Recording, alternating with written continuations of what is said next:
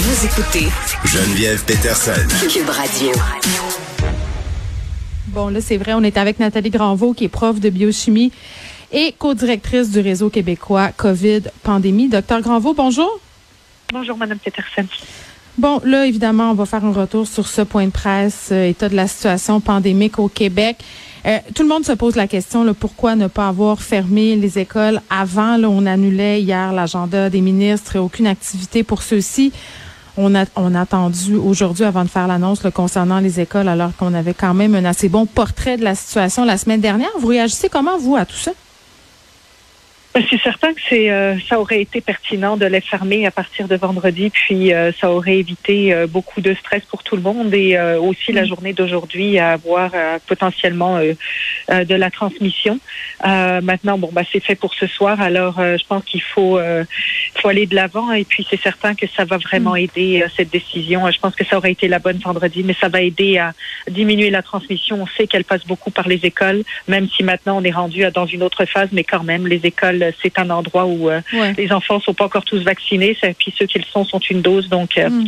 ça va aider, ça va aider grandement. Bon, là, c'est sûr que c'est décourageant. Les commerçants euh, à 50 ah de leur capacité, les restaurants qui ferment, les bars. je pense aussi aux propriétaires de gym là, qui en ont arraché depuis plusieurs mois. Mm-hmm. on comprend que c'est la chose à faire en ce moment, je crois. Là, je pense que tout le monde est d'accord là-dessus. Les plans pour Noël, il n'y a pas d'annonce qui a été faite encore euh, à ce sujet-là, à venir jusqu'à maintenant. Moi, j'ai l'impression, Madame Granvaux, là, que quand on aura les projections, peut-être qu'on va nous revenir à ce sujet-là. Mais même s'il n'y a rien d'annoncé, il y a plusieurs personnes qui annulent leur soirée. Moi, je n'irai pas voir ma famille finalement, puis on n'est même pas dix. Qu'est-ce que vous conseillez, vous, docteur Granvaux?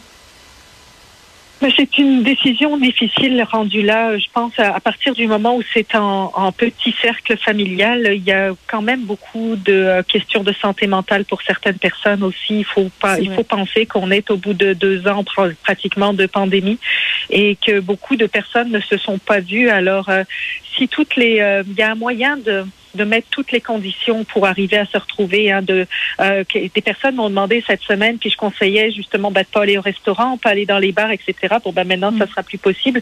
Et d'avoir quelques jours avant, si en plus on a la possibilité d'être en télétravail, mais là, toutes les circonstances finalement sont, sont regroupées, on va, mm. euh, on va pas être à risque de, de, de, d'être nouvellement contaminé. Donc, euh, si on, si on a en plus des tests rapides en plus, je pense que en petit comité, si vraiment on que c'est important pour les personnes qui nous entourent, surtout les personnes âgées et des personnes plus vulnérables, ben, je pense qu'on peut mettre toutes les conditions de notre côté pour arriver à quand même avoir euh, des rencontres qui sont euh, qui sont nécessaires, mais il faut être il faut être très très prudent. En même temps, M. Dubé le spécifiait bien, euh, pardon, spécifiait les tests rapides, c'est seulement efficace si on n'a pas de symptômes. Si on a des symptômes, si on n'a pas de symptômes, mais ça sert pas à grand chose. Donc, j'ai l'impression que c'est une fausse sécurité. Il y a bien des gens qui vont se fier là-dessus, là, qui vont se dire, ah, ben, on va tous passer un test rapide avant d'aller voir grand-papa, grand-maman, mais ça sert à rien.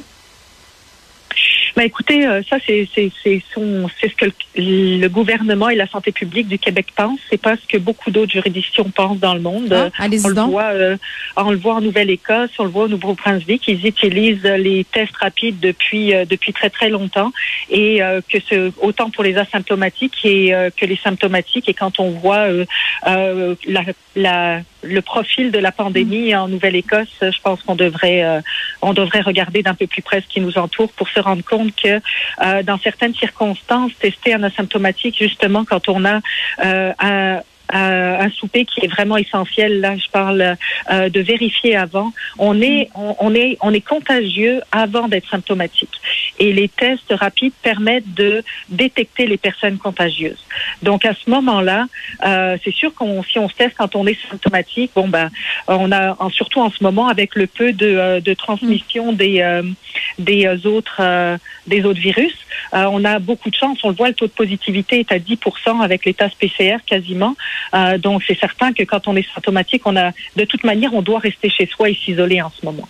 Donc, euh, moi, je suis, je pense que les, les, tests rapides ont quand même leur utilité mm. euh, pour des personnes asymptomatiques. Si on doit vraiment aller rencontrer du monde, si on, il y a des, il y a des circonstances dans lesquelles on doit le faire. C'est sûr qu'on se teste pas tous les matins si on est asymptomatique. Là, on s'entend qu'on n'est pas dans cette circonstance-là, mais dans des circonstances particulières parce qu'on doit absolument être en contact avec d'autres personnes. Je pense que c'est d'une très bonne utilisation des tests rapides. Oui, mon Dieu. Mais comprenez-vous comment les gens sont mêlés en ce moment? On se fait dire une chose et son contraire. Fait que dans le fond, moi, ce que je comprends, c'est qu'il faut que je me fie à mon bon jugement et que je prenne les décisions avec lesquelles je suis à l'aise et avec lesquelles mon entourage est à l'aise. C'est ça?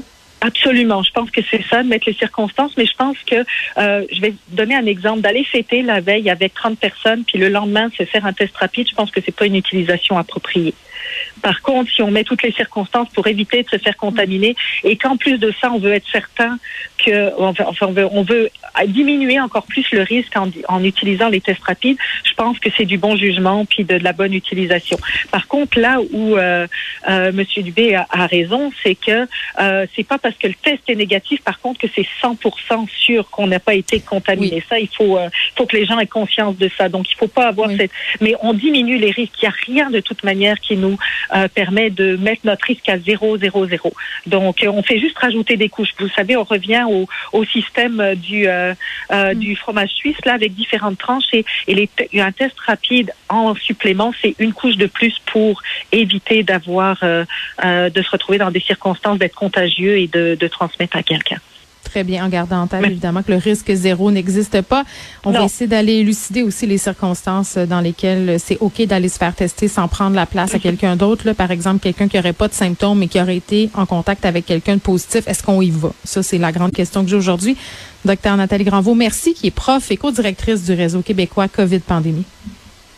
Merci.